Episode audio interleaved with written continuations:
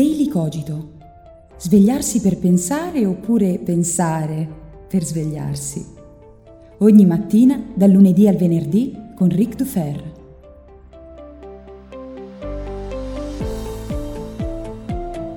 Buongiorno a tutti e bentornati anche oggi qui su Daily Cogito. Io sono sempre Ric Dufer e spero che vi siate ben riposati e ancora meglio svegliati, perché adesso dobbiamo far girare gli ingranaggi e lo facciamo parlando di serie televisive. In particolar modo parliamo di Better Call Saul, lo spin-off di Breaking Bad.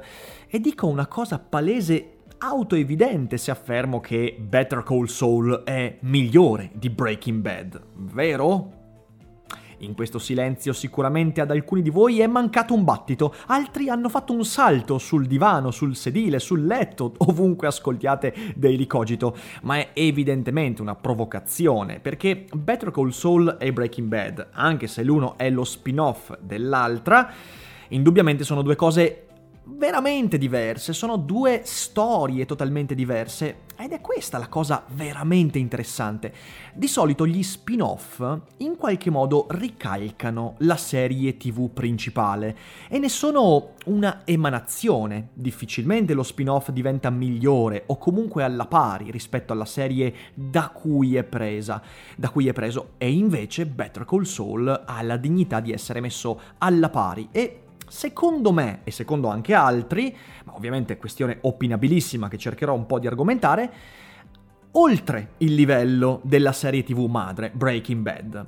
Prima di tuffarci in questo argomento, però, eh, vorrei ricordarvi che nel mese di ottobre sarò in giro per l'Italia in tantissime occasioni. Pescara, Milano, Napoli. Se andate sul mio sito riccardodalferro.com trovate la sezione eventi in alto a destra dove potete andare ad aggiornarvi su tutti gli eventi dei prossimi mesi. A novembre sarò anche in Sicilia, arriverò in Puglia, insomma ci saranno tantissime occasioni per vederci, incontrarci, per eventi, presentazioni, conferenze, festival e quant'altro. Quindi andate sul mio sito e non perdetevelo, non perdetevi gli aggiornamenti e poi non dite che non vi avevo avvisati. Ma adesso torniamo all'argomento. Better Call Saul. In che senso è migliore di Breaking Bad? L'ho detto, questa è una cosa che non ha senso affermare, perché sono due serie totalmente diverse.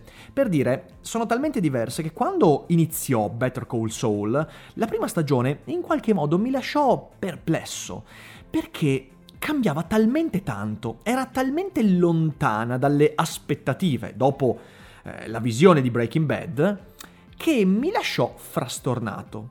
È più lenta, è più riflessiva, non c'è l'azione che ci si aspetta, ma lo stesso personaggio di Saul Goodman contraddice il personaggio che vediamo in Breaking Bad, anzi ancora meglio, Jimmy McGill contraddice la visione e il ricordo che abbiamo di Saul Goodman. Ricordiamo che Better Call Saul è il prequel di Breaking Bad, o perlomeno il prequel del personaggio Better Call Saul. Quindi si eh, viene coinvolto in questa storia nella quale si racconta eh, la radice umana, prima di tutto, di, Better, di, di, scusatemi, di Saul Goodman.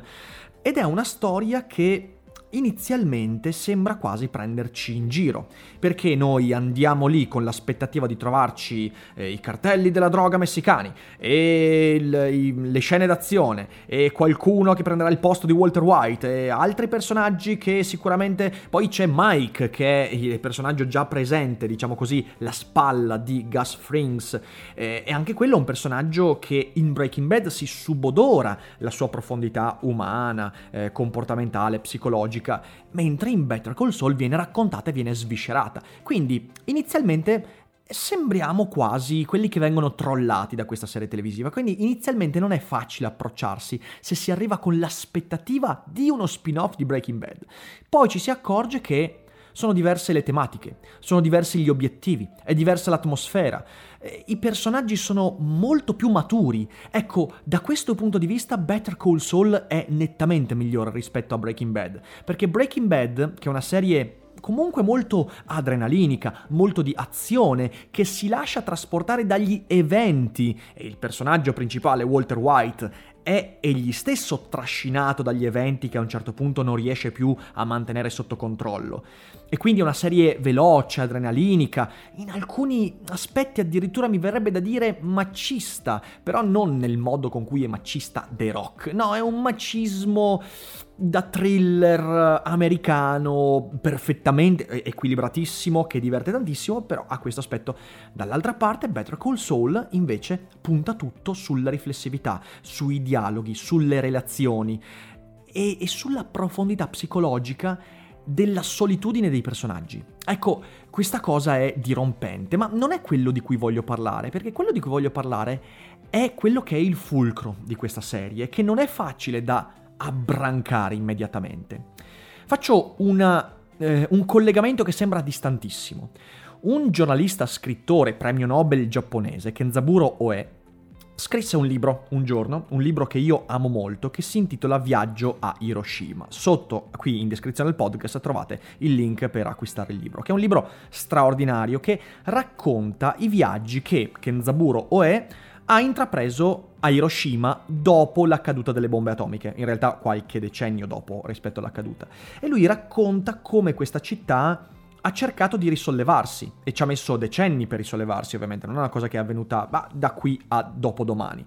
Ci ha messo decenni perché ovviamente eh, gli strascichi delle malattie, delle deformazioni, dell'inquinamento, che questa cosa si è portata dietro, ma soprattutto tutto lo strascico psicologico. Ecco, a un certo punto in questo libro, che è veramente devastante, eh, vi giuro, è un'esperienza incredibile da leggere, eh, Kenzaburo ci dice, ci racconta degli Hibakusha. Eh, spero di mm, pronunciarlo bene, ovviamente non conosco il giapponese, se qualcuno di voi parla giapponese potete tranquillamente correggermi. Che cos'è un Ibakusha o uno Ibakusha? È un sopravvissuto. Eh, vengono chiamati così a Hiroshima e Nagasaki coloro che sono sopravvissuti al bombardamento atomico di quei eh, quattro terribili giorni, dal 6 agosto al 9 agosto 1945. Chi è sopravvissuto viene chiamato Ibakusha. Ecco, in quelle pagine... Eh, Kenzaburo Oe ci racconta di quanto questi uomini e queste donne, questi individui, rifiutano e si arrabbiano quando vengono chiamati così. Perché? Perché è fondamentale per loro non farsi definire sulla base di qualcosa che è accaduto loro. Questa cosa ci è molto aliena come concetto perché Pensate a un altro libro, pensate a Critica della vittima di Daniele Giglioli. Giglioli in questo libro dice, fa un'analisi molto simile e speculare a quella che fa Kenzaburo Oe in Viaggio a Hiroshima e dice che la cultura giudaico-cristiana, soprattutto qui in Europa, ha fatto dello status di vittima un, uno status symbol, cioè la vittima è colui che si definisce sulla base di qualcosa che ha subito. E noi in questa nostra cultura occidentale, non dico che ci crogioliamo, però eh, anelliamo molto spesso a essere vittima, a farci definire sulla base di quello che ci è capitato, a quello che qualcuno ci ha fatto. Eh, e gli esempi si sprecano ovviamente. Eh, e questa cosa è interessante, questa specularità. Ecco, Better Call Saul parla esattamente di questo Tranquilli, io non faccio nessuno spoiler, ma la figura di Jimmy McGill, che in futuro diventerà Saul Goodman, eh, e nella serie viene anche raccontata, insomma, vengono raccontati i modi e le traversie con cui a un certo punto arriva a chiamarsi così.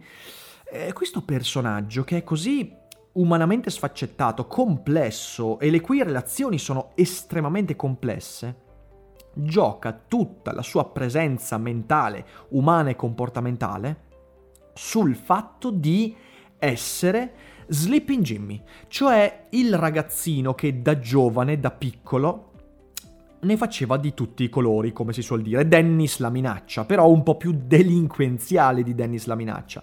Sleeping Jimmy che era questo ragazzo che eh, faceva piccoli furti, che truffava la gente e che non ha perso un, il vizio nel mentre, però ci viene raccontato come qualcuno che ha sempre cercato di sottrarsi a questa immagine, ha sempre cercato di sottrarsi dall'etichetta di Sleeping Jimmy, perché Sleeping Jimmy è, ovviamente eh, non, non con un parallelo perfetto, ma è come lo Ibakusha a Hiroshima, cioè qualcuno che, che, viene definito sulla base di qualcosa che gli è accaduto o che ha fatto in passato.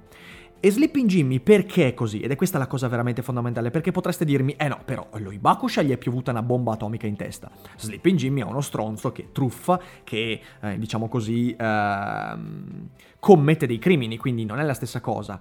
È vero, ma se andiamo a guardare bene nel dettaglio la serie ci accorgiamo che Sleeping Jimmy in realtà è diventato quella cosa lì per il rapporto con il fratello, Charles McGill. Di nuovo non voglio fare nessuno spoiler, ma se non l'avete ancora vista questa serie, provate a tenere bene a mente questo concetto. Sleeping Jimmy è diventato Sleeping Jimmy a causa di alcune cose che gli sono accadute in passato, a causa ovviamente anche di un carattere e cos'altro ci accade se non il nostro carattere, non possiamo sceglierci il nostro carattere. E tutta la sua vicenda successiva, perlomeno la vicenda della maturità, in qualche modo è il suo tentativo di sottrarsi, di, potremmo dire, avere una nuova occasione per non essere più Sleeping Jimmy, non essere più lo Ibakusha Sleeping Jimmy, non essere più la vittima di, delle circostanze che in parte si è anche autoprodotto. Questo è fondamentale in questa serie, è il fulcro della serie. Il problema è che questa seconda occasione a Jimmy McGill in qualche modo sfugge sempre. E che cosa ci racconta quindi Better Call Saul? Beh, ci racconta l'impossibilità delle seconde occasioni. In una società come quella statunitense in questo caso, ma io la amplierei alla nostra società occidentale, è quasi impossibile non farsi definire sulla base di quello che ti ha marchiato in passato. E ovviamente possiamo anche ampliare l'orizzonte e dire che lo stesso accade agli hibakusha giapponesi, perché come Kenzaburo Oe ci racconta, che piaccia o no, quelle persone saranno sempre quelli che sono sopravvissuti alla bomba atomica, saranno sempre definiti da ciò che è capitato loro e non c'è la possibilità di avere una seconda occasione, di sottrarsi realmente a quell'etichetta. Better Call Saul è una serie tv sull'etichetta che ci viene affibbiata quando facciamo o subiamo qualcosa che segna l'immagine che proiettiamo sugli altri.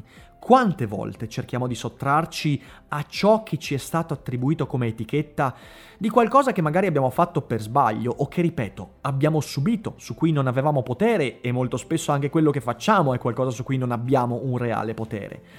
Proviamo a riflettere su questo e provate a guardare Better Call Saul con questo mm, occhio critico. Vedrete che vi si apriranno delle, eh, de- dei sentieri interpretativi, interpretativi non solo sulla serie, ma anche sulla vostra vita. Ditemi anche voi se avete visto questa serie e cosa ne pensate, se siete d'accordo con questo tipo di visione e parliamone insomma, ma soprattutto ricordatevi di diffondere il podcast per farlo conoscere anche ai vostri amici, ai vostri familiari, ai vostri capi, ai vostri insegnanti, al vostro prete e a tutti quanti quelli che, che compongono il vostro ambiente. Io vi auguro una buona giornata, vi abbraccio tutti e vi ricordo come sempre che non è tutto noia ciò che pensa.